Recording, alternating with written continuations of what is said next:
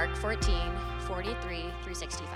You can follow along on screen as I read the passage aloud for us. Just as he was speaking, Judas, one of the twelve, appeared. With him was a crowd armed with swords and clubs, sent from the chief priests, the teachers of the law, and the elders. Now the betrayer had arranged a signal with them The one I kiss is the man. Arrest him and lead him away under guard. Going at once to Jesus, Judas said, Rabbi, and kissed him. The men seized Jesus and arrested him. Then one of those standing near drew his sword and struck the servant of the high priest, cutting off his ear. Am I leading a rebellion, said Jesus, that you have come out with swords and clubs to capture me? Every day I was with you, teaching in the temple courts, and you did not arrest me. But the scriptures must be fulfilled. Then everyone deserted him and fled. A young man, wearing nothing but a linen garment, was following Jesus. When they seized him, he fled naked, leaving his garment behind. They took Jesus to the high priest, and all the chief priests, the elders, and the teachers of the law came together. Peter followed him at a distance, right into the courtyard of the high priest. There he sat with the guards and warmed himself at the fire. The chief priests and the whole Sanhedrin were looking for evidence against Jesus so that they could put him to death, but they did not find any. Many testified falsely against him but their statements did not agree. Then some stood up and gave this false testimony against him. We heard him say, I will destroy this temple made with human hands, and in three days will build another, not made with hands. Yet even their testimony did not agree. Then the chief priest stood up before them and asked, and asked Jesus, Are you not going to answer? What is this testimony that these men are bringing against you? But Jesus remained silent and gave no answer.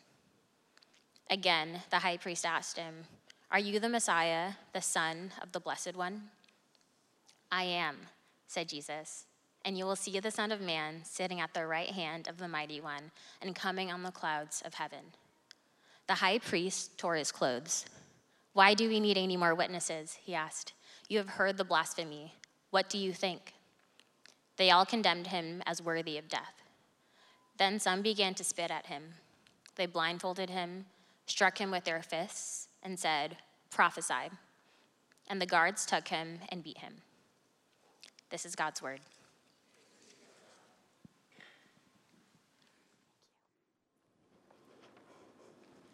Good morning, church. It's really great to be back. It's been a little while.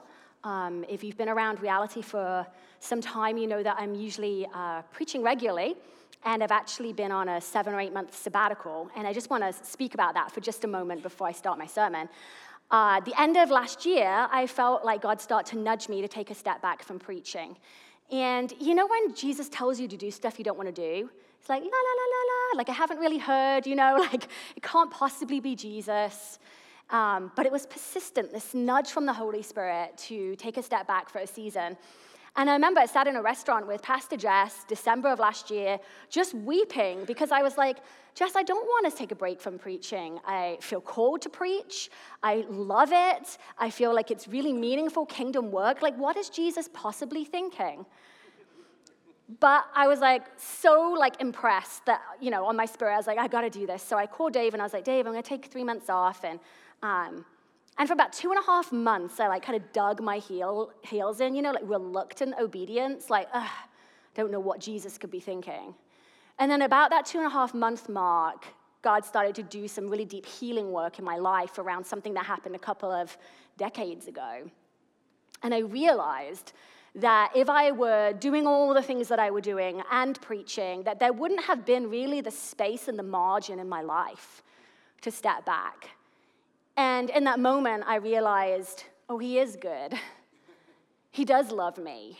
He's got good things for me. And, you know, the three months eventually kind of became seven or eight because that obedience kind of shifted into worship. And I was like, God, I'm enjoying this space. Like, as long as you want me to keep, keep me here, that works for me.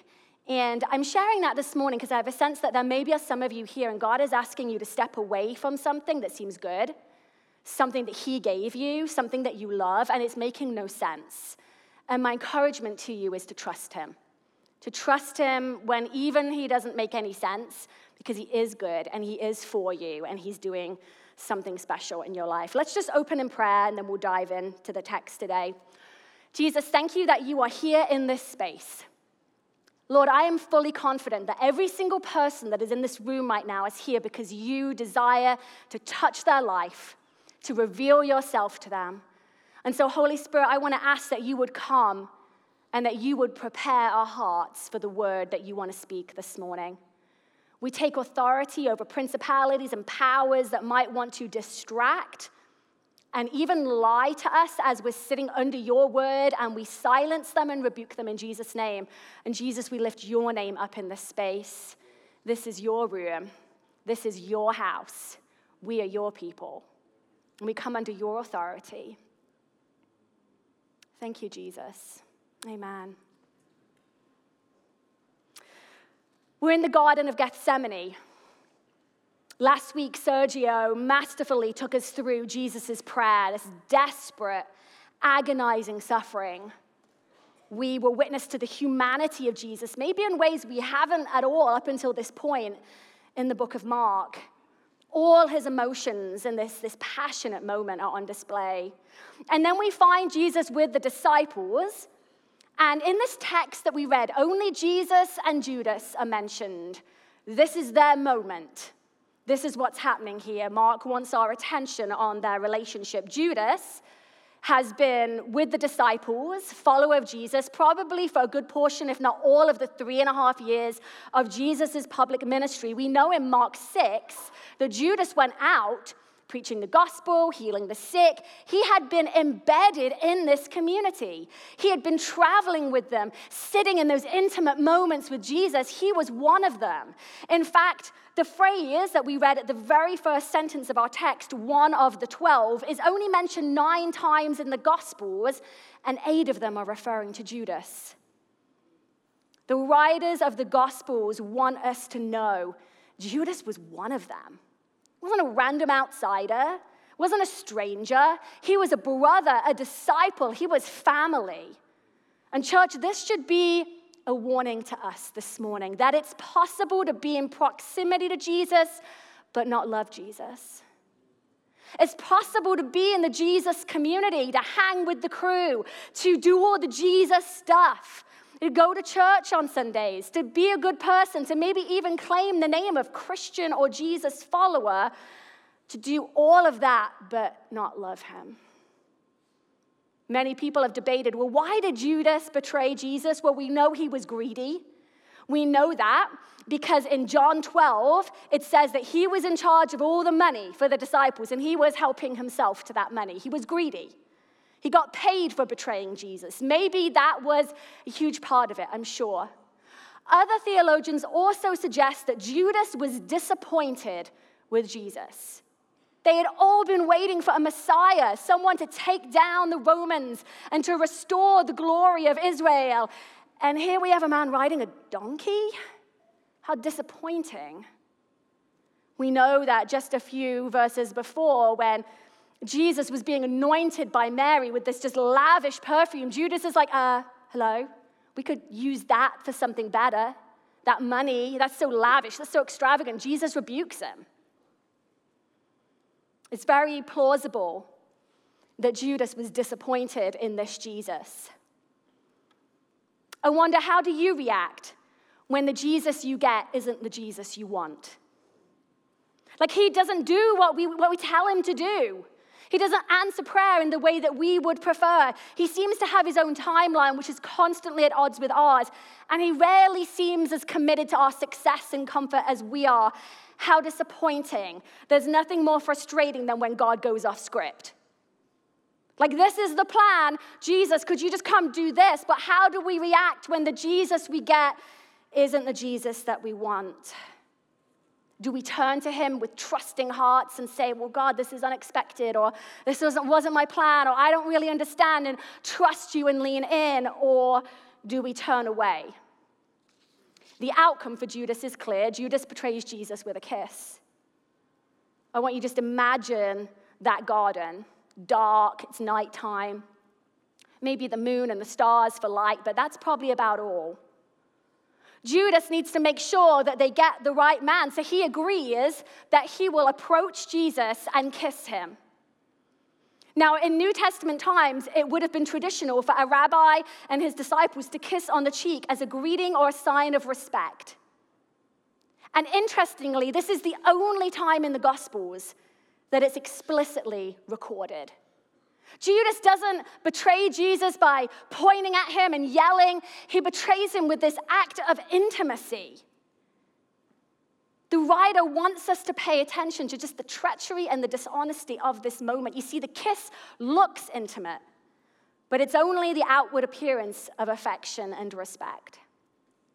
How many times have we kissed Jesus with our outward performance, but our hearts remain unsurrendered? We show up and we do the thing that's required. We look, we appear to be loving Jesus and following Jesus and showing respect for Jesus, but in our hearts, we remain unsurrendered. It's my life, it's my way. After his betrayal by G- Judas, Jesus is arrested and all the disciples leave. The disciples that once said, We will never leave you. We're here to the end. We've got your back. We are your people. They all flee. And they're exposed in all of that uncertainty and fear and confusion. The very same people that said, We're with you, with you to the end, they leave him deserted. And then we have this obscure text, which I know that all of you are desperate for me to unpack the naked man. It's this very strange couple of sentences in there that it's like, what on earth is going on? It says, and a young man followed him with nothing but a linen cloth about his body, and they seized him, but he left the linen cloth and ran away naked. I mean, what on earth? It's like, Mark, why do we need this detail? Some people actually suggest that this is Mark, that this is him, his own story. It's possible. I don't think any of us really know, but some people have suggested that. Regardless of who this man is, Mark has deliberately left it ambiguous for us. Where have we seen nakedness and running before in Scripture? This is a nod back to Genesis. Adam and Eve, and they took the fruit and they sinned and they suddenly realized they were naked and they were like, oh my gosh, we're gonna try and cover ourselves. And they run ashamed away from God. You see, Mark is giving us a visual of the human condition. The reason that this man is unnamed is because this is all of us.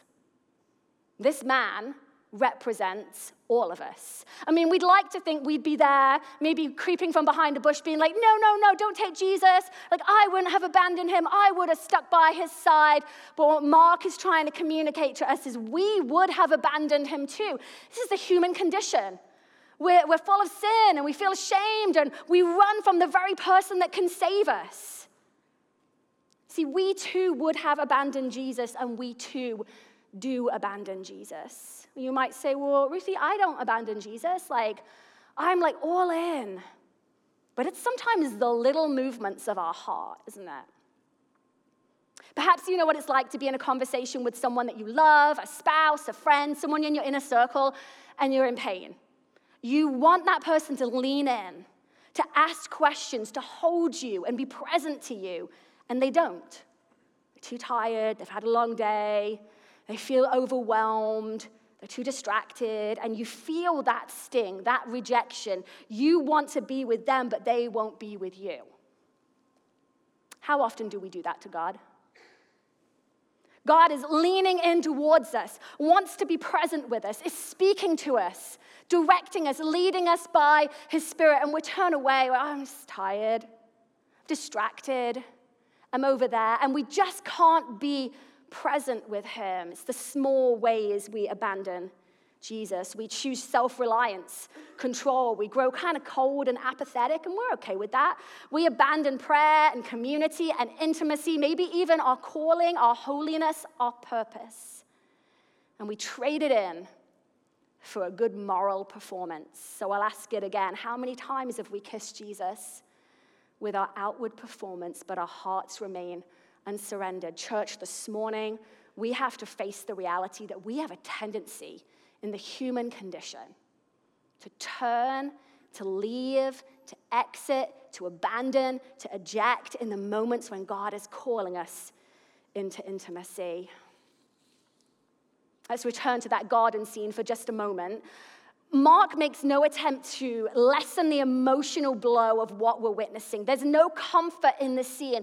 This is supposed to make us all feel uncomfortable and kind of, oh, I don't want to look. Like Jesus is desperate and alone and he's been betrayed and abandoned, and everybody goes. And then Peter's kind of trailing behind when we know he's about to deny him. Like he's on his way to be killed and he's been betrayed by a kiss.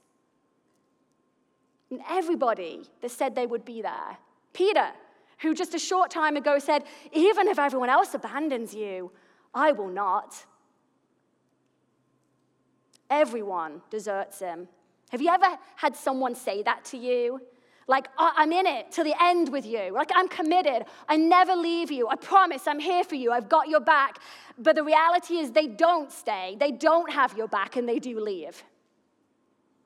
I'm not a therapist. Not the, I'm not the therapist in the Kim family, that's my husband. Um, but I spend enough time with people to know that abandonment leaves a mark, a significant impact, whether it's physical, whether it's emotional. That abandonment wound, it goes deep. Maybe you're here this morning and a parent walked out on you. Physically, you just never known them they left. Or maybe emotionally, like they're still around, but it's like you just can't connect. They're not there. They don't see you. They don't understand you. And you kind of live with that. Maybe it's a spouse, a fiance, special relationship that started out so great, and you let that person into the deepest place and then they walked away. And you're left picking up the pieces. Perhaps it's your community that fell apart friendships that were so pivotal kind of grown cold. People you never imagined saying goodbye to, you're just like, and I guess they're gone. I don't think it's possible to live in San Francisco and not have felt abandonment. People come, people go. Or maybe you are here today and you have felt or do feel abandoned by God. Like you have been praying for something for so long, it just feels like the heavens are closed to you. Like God just isn't here, He's not there. Maybe you've been through something, maybe you're going through something, and God just feels so absent. And you feel abandoned by Him. I get that. That's a part of my story too. When I was 18, my 21 year old brother died very suddenly. No goodbyes, no I love you, he's just gone. And I remember standing by his graveside at the funeral in January in England, and it was frosty everywhere and cold, and I've never felt so alone than in that moment. I remember thinking, God, have you abandoned me? Like, where are you? I feel so numb. And, you know, I grew up in the church. I knew all the great scriptures about God never leave you or forsake you. I had memorized the Footprints poem, if you know that poem. You know, like I had all the stuff in my head, but my heart longed for a connection with Jesus and I couldn't feel it. And you know, sometimes when we're in those moments, we encounter Jesus in really close ways, and I've had those experiences too. And those experiences are real and true, and we need to hear those stories. But at this moment in my life, that wasn't my story. I know that feeling of wondering if God has turned his back. One of the implications of this abandonment wound that we experience is that we never ever want to feel that again. I mean, it just wrecks us, doesn't it? We never want to feel that pain. We don't want to feel rejected and forgotten. We don't want to feel like people are going to disregard us or exit our lives. And so we build these walls around us and we live with the residue of abandonment, wrestling with the enemy, pushing it down, trying to lessen the impact, trying to cope, going to prove them wrong. They'll see they shouldn't have left. Trying to learn to trust our gut again, get back our confidence and our worth. But without even realizing, something that was part of our story became a part of our identity. Like they said in the introduction, I work as an executive coach. People often say to me, Well, what do you do? What is that? And I guess in its simplest form is I help people tap into their potential and explore what they're capable of. It's really fun. Building a business, starting an organization, chasing a dream, becoming about a leader, a better communicator, whatever it is, those conversations are great. Sometimes people come to me and say, Can you help me with a life vision? Like, I'm just not really sure what I'm doing in life. I've had all the success, but, but what's the big vision? What am I trying to create? And I love those conversations too. And I'm a big believer that in order to explore that, to explore the landscape of your life and just really ask the question, like, what am I capable of? If I tapped into all my potential and left nothing on the table, But first you have to know yourself. Do you know your wiring, your personality, who you are? You have to know your story and listen to your life. What has shaped you? What has formed you? All of those conversations. I was having a conversation recently with someone from our community, and I'm going to name her Elizabeth. She gave me permission to share her story here today. She was talking to me about her life and kind of how she ended up where she ended up. And as we got talking, she began to tell me about her home growing up. She experienced neglect, abuse, and violence. Her family moved around a lot. So, as a little kid, as uprooting, trying to plant, uprooting, trying to plant, lots of goodbyes, lots of people exiting her life. At one point, dad left for three years and nobody knew where he was. He left her with a mother who was unable to care for her or parent her well. Not, no comfort, no care. I want you to put yourselves in the shoes of this young girl. What's it feel like when dad walks out and you literally don't know where he is? What's it feel like to be left with a parent that is emotionally inaccessible to you? And what you might begin to think about yourself. Dad came back, mom left. And years later, mom passed away very suddenly. And at this point in the story, she looked at me and she said, Ruthie, abandonment has been stamped into my story. It's everywhere. All the relationships, across the whole landscape of her life. So many people left, so many people said goodbye. And at the crucial life moments, when a child needs a parental figure, there was nobody there. And in moments of pain and struggle and questioning, there was no one to speak life. She came to believe that everybody would leave because no one ever sticks around. I mean, that's her story, that's her history. Why would she believe anything different? I asked how that abandonment had shaped her, and she said, She is an overdeveloped sense of independence. Because when everybody else leaves, when no one's gonna stick around, then it's all on you, right? Because how can you trust anyone? How can you depend on anyone? How can you be that vulnerable? Nope, it's on you to hold it together, to be strong. And that's exactly what she did, but it left her with this incredible feeling of isolation. And if we're honest here, church, this morning, many of us have been impacted by some form of abandonment. And how has that changed us? We want to be in control of our lives, our work, our family, like every aspect, because who can be trusted? Because they will walk away. They will fail us. They will bail. They're not up to it. Nope, it's all on me. And we live with the weight of that, and it's exhausting. Or we have this like low grade feeling of isolation. Like, yeah, we say we're community, or yeah, my friends say they're friends, but you know what? I just have this just deep sense that I'm alone in the world that no one will ever see me, no one will ever stick it out, like it's just me. Or maybe you find yourself snatching your heart back from relationships, demanding that people prove again and again and again that they will never leave you because it's like so scary to offer it up and you give it back and then you snatch it back again and the cycle continues. And many of us are plagued with a fear that we will spend our whole lives trying everything possible to feel worthy and lovable and someone worth fighting for, and we'll end our life having never felt that.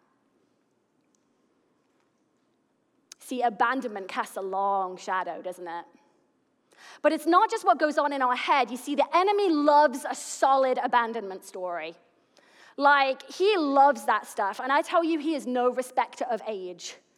So it doesn't matter if you were one or if you're 25 or 50, he'll be right in there telling you a story because he's a liar. Web of lies. Mom and dad walked out? Great. You should never trust anyone again. Spouse, fiance, boyfriend, girlfriend turn their back on you? Awesome. You'll never be vulnerable again. You shouldn't be. You shouldn't try that. Look what happened. He loves that stuff. He can work with all of that. The boss who doesn't have your back, that just that moment when you feel betrayed. That best friend that's just grown so distant over time, you just start wondering, what's wrong with me? That romantic split, that just those final cutting words that you just can't shake. Oh, he loves that stuff. He loves that stuff because there's a web of lies and fear and shame and loneliness that he has been fabricating since the beginning. God doesn't care about you, and he will abandon you. You might not hear those exact words in your head, but if we dig down deep into the abandonment pain, somewhere in there, we're questioning God, are you going to go too? Can I really trust you? After 10 years of not stepping foot in a church because she was so angry and hated God, Elizabeth found her way into reality San Francisco. I like to think that someone, God, found her and brought her here. And one Sunday, uh, Dave was preaching a sermon about God on the cross and of Jesus on the cross saying, My God, my God, why have you forsaken me? And in that moment, she had an encounter with Jesus. She had an encounter with the Jesus that hung on the cross feeling alone. She had an encounter with Jesus who knew what it was like to be betrayed and abandoned by everyone in his life. They all ran, everyone left. And she was like, He gets my pain. He knows what I've been through. He sees me. He's not this distant, far off God that can't relate to my agony. He's felt that abandonment. And likewise, she's like, I can see him. We can relate. My Savior has experienced the same kind of thing as me, and she met Jesus. Her life was changed, and nothing has really ever been the same. Church, maybe you were here today and you have felt some of the pain that Elizabeth felt. And I want to tell you that God knows that pain. He knows what it's like to have everybody walk away, reject him, betray him, and leave him to die. Why would he do all of that? The second portion of our text, Jesus is arrested and he's being interrogated by the high priest. And it's easy to overlook this moment because we know, we know who Jesus is. Why is this a pivotal moment? Well, if you remember through the book of Mark, Jesus has been healing and delivering and doing all his good Jesus stuff. And then he keeps saying to people, shh, don't tell anyone who I am. And we've discussed this over the course of this sermon series, this messianic motif, this secret that Jesus was waiting because until the end, people wouldn't really understand him as Messiah. But here we are. The high priest says to him, Are you the Christ, the Son of the Blessed? And Jesus says, I am. You see, this is the moment we've all been waiting for. Everything that Jesus has done has brought us here. This is the master plan in its final act, the showdown. Jesus is fully awake, fully alert, focused. No more secrets. The mission is clear. He is the Christ, and He is on mission. What is the mission? You and me. You and me are the mission. We've always been the mission. This unshakable resolve to face the cross, it's because He loves us. We are the reason for this moment that we're reading about that's unfolding, the greatest moment in history. Jesus is about to go die and rise again. Why is this happening? You and me. Because since the beginning, the garden, We've been naked and ashamed and dealing with every blow that has come against us. And, church, we literally cannot save ourselves. You might be here this morning and be like, I got some strategy to feel better about my life. I'm in therapy and I'm doing all the things. Awesome. But I tell you, there are some things in our lives that only Jesus can free us from. And there are some of you here this morning and you've tried all those things, and that's what's led you here. You tried all the self help, you tried all the therapy, you tried all the relationships, the sex, the drugs, the alcohol, and it didn't solve a thing. because there's some things only Jesus can heal. So, what does this mean?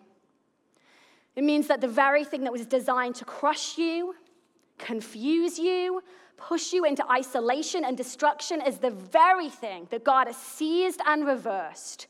He has rewritten your story, conquered the power of death, and claimed you as his own. It means that everything that was done to you and me, everything that was spoken over our lives, every person that turned their back and walked out the door, everybody that said they would be there and then they weren't, every word spoken over us that we were not worthy for that person to stick around, or they don't really care that much, that Jesus reversed that and now says, I call you chosen and beloved and worth fighting for. And that is a word for some of you in this room that you have literally said, I wish there was someone that would fight for me. And I want to tell you this morning that Jesus did and he is. Jesus is not going to abandon you. How can I be so sure of that? Because he had every opportunity. Every opportunity, and he didn't. In the garden, when one of his best friends betrayed him, gosh, three and a half years of doing life together, living together, traveling together, and then just turned. Every disciple fleeing, the false accusations, the torture, the cross. At any moment, he could have said, You know, I'm done with them. It's just not worth it to me. Look how you've treated me. But he didn't. He stayed the course. Because you and I are the master plan. We are the mission to redeem and restore what was broken in Genesis. You know, it's really funny in Mark, he uses this term young man, you know, with the naked dude. He only uses it one other time in Mark 16, when Mary arrives at Jesus' tomb and finds a young man sitting there dressed in a white robe. See, Mark likes to play a little bit with clothing in his gospel to tell us about something about the greater story. I don't think this is a coincidence because we were naked and ashamed and running for our lives, but because of Jesus, we are clothed in white, redeemed, and washed clean. This is the switch here. This is the great reversal. I love Mark's creativity with this passage. Church, he loves us. Some of you have been in churches and all you've heard is the things that you need to do better. And I'm telling you this morning that if Jesus could say one thing right now to you, he'd say he loves you. 1 John 3 says, How great is the love the Father has lavished on us that we should be called children of God.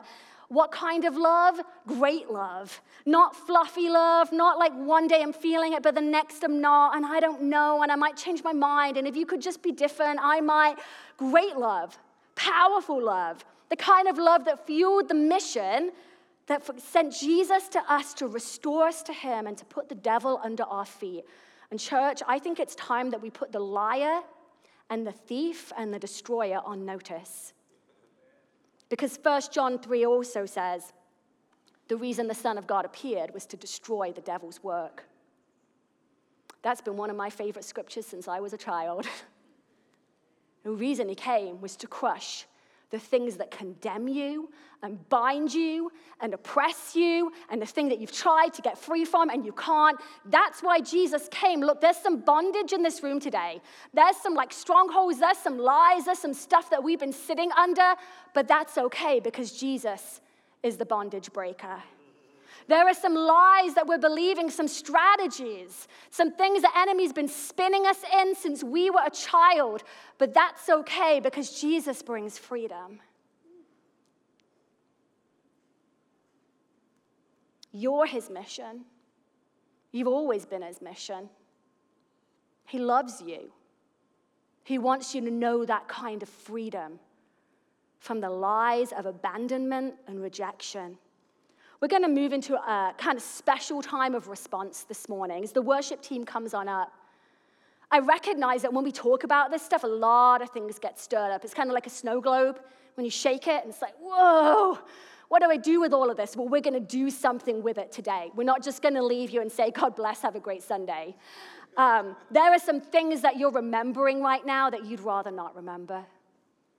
There are some faces, there are some words, there are some things that maybe you've been burying for a long time. My mentor says to me, What you bury, you bury alive. There is some stuff that we've touched this morning that we want to bring to Jesus. Maybe you're here today and you resonate with kissing Jesus with outward performance, but you know your heart's unsurrendered. You know there's like sin or like just stuff you've been doing. You've made excuses for it because all your friends are doing it. You live in San Francisco. That can't really apply to you. You're just, you've kind of grown cold and apathetic. If that's you this morning, I want to tell you that Jesus doesn't want your outward performance, He wants your heart. He wants your heart. as an opportunity to respond this morning. And maybe you're here today and abandonment has been stamped into your story, just like Elizabeth. We're going to create space this morning. I'm going to invite Pastor Dave McKinney up to lead us in a time of prayer and response. Before he does that, I, I want to share one, one small thing. When I said, I, I shared about, you know, how I felt really abandoned by God when my brother passed away, you might be wondering, well, what helped you get through that? Therapy, community, and an encounter with Jesus. If you're here today and you just feel like God's forgotten you, do all the good things hang with your community, get the care that you need.